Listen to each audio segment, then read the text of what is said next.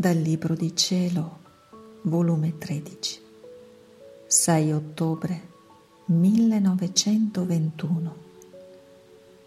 Il peccato è il punto nero dell'uomo, ma lo stato di grazia e di operare il bene è il punto luminoso dell'uomo. Stavo pregando e adorando le piaghe del mio crocifisso Gesù e pensavo tra me quanto è brutto il peccato che ha ridotto il mio sommo bene in uno stato così straziante.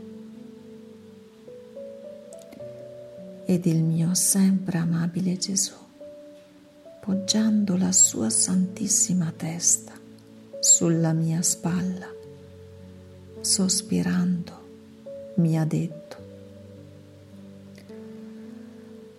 Figlia mia, non solo è brutto il peccato, ma è orribile. È il punto nero dell'uomo. Mentre pecca, subisce una trasformazione brutale.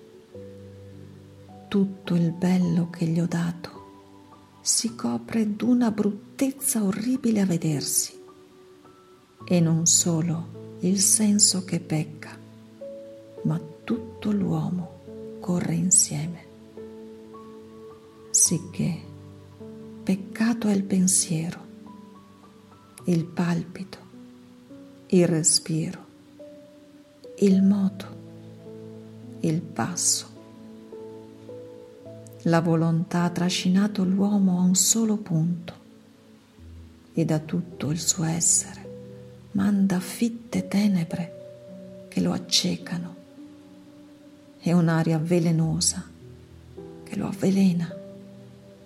Tutto è nero intorno a lui, tutto è micidiale.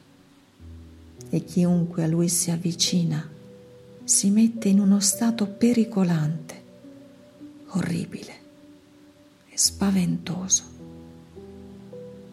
Tale l'uomo nello stato di peccato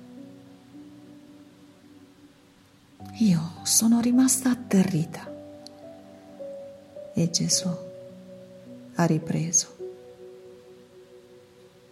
Se orribile è l'uomo nello stato di colpa, è pure bello nello stato di grazia e di operare il bene. Il bene fosse anche il più piccolo è il punto luminoso dell'uomo. Mentre fa il bene, subisce una trasformazione celestiale, angelica e divina. Il suo buon volere trascina tutto il suo essere a un punto solo, sicché bene il pensiero, la parola, il palpito, il moto, il passo. Tutto è luce dentro e fuori di lui. La sua aria è balsamica e vitale. E chiunque si avvicina si mette al sicuro. Come bella, graziosa, attraente, amabile, speciosa, l'anima in grazia nel fare il bene, che io stesso ne resto innamorato.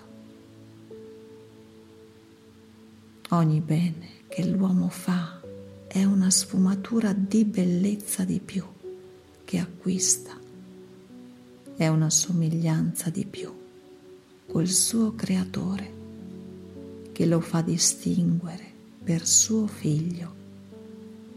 È un potere divino che mette al traffico. Ogni bene che fa sono i portavoce tra il cielo e la terra. Sono le poste, i fili elettrici che mantengono le comunicazioni con Dio.